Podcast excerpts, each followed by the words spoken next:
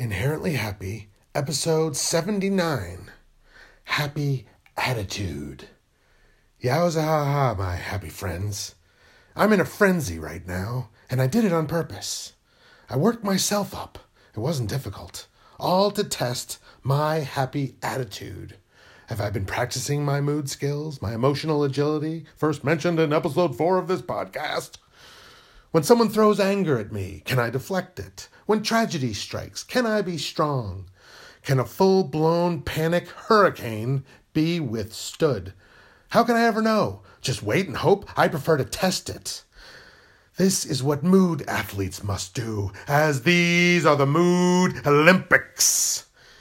You have to push yourself further than you think you can go. Dig deep, but not recklessly. If you push too hard, you could pull or break something. And I don't mean muscles or bones. You could tear your mind.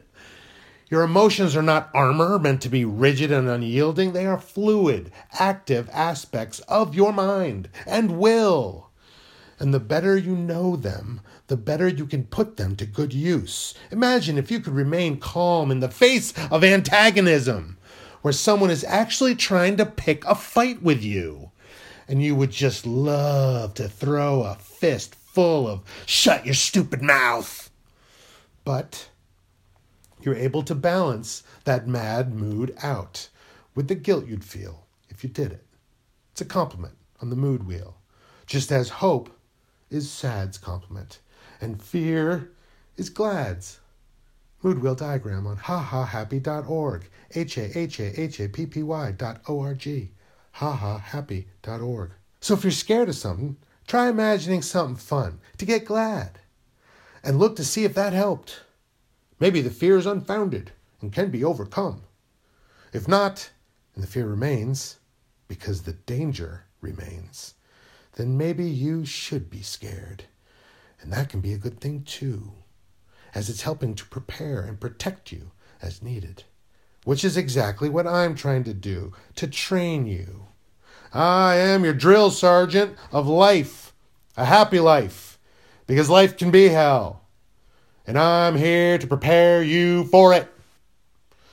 So get mad, you maggots, and then feel the guilt because you got too mad. And then get mad because you feel too guilty. Until you can balance in the middle of guilt and mad, ready to go either way as needed. Now, get sad. Think about your dad, who finally became your best friend after being mean to you your whole childhood and then died the day after being diagnosed with cancer. Think about the dog and the cat you had as a kid who both got killed by cars right in front of your house. Think about lost friends, lost chances, lost loves, lost lives. And then feel the hope that each day brings and the opportunities to learn and share, to achieve balance and growth and experience grace. Balance between sad and hope, ready to go either way as needed. Now, get glad. Remember a time you laughed really hard. Remember a triumph you felt, a joy you tasted, a wish you fulfilled, a dream you lived, a lesson you learned, a pattern you recognized, a plan you made and saw through to completion. And if you can't remember any, then do one now. Make a plan to do something, anything. Be more present by listening to your heartbeat, by focusing on your breathing. Complete it, then gauge how many mood units that provided, a moody, which is a measure of emotional impact. It's a relative measurement, as one person's moodies may differ from another's, but you can gauge your own level by paying attention to your reaction to things. Is it hard for you to get glad? Try fear instead, a prospect which in itself is scary, because what if you get stuck like that? then try glad again. Is it easier this time? Not that easy? Fear then.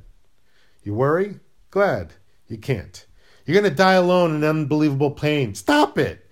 You have all the power. To do what? To rebuild or destroy yourself. Stop pushing me. Glad. You can't just be glad. Fear. Shut up. You're making me mad. Guilt. What? Sad. Are you? Hope. For what? Glad? That you stop yelling? Yeah? The more you practice, the better you'll be. Then you'll help others to look for and see the happy within so the world can agree that moods need to stretch, be strengthened, yet free. Learning feels good, sharing feels great, salvaging health from the depths of pure hate. Happy's achieved by handling both opposing viewpoints like balance and growth and then to spread the happy word, supply the happy demand, to build a happy family and make a happy land. Yowza.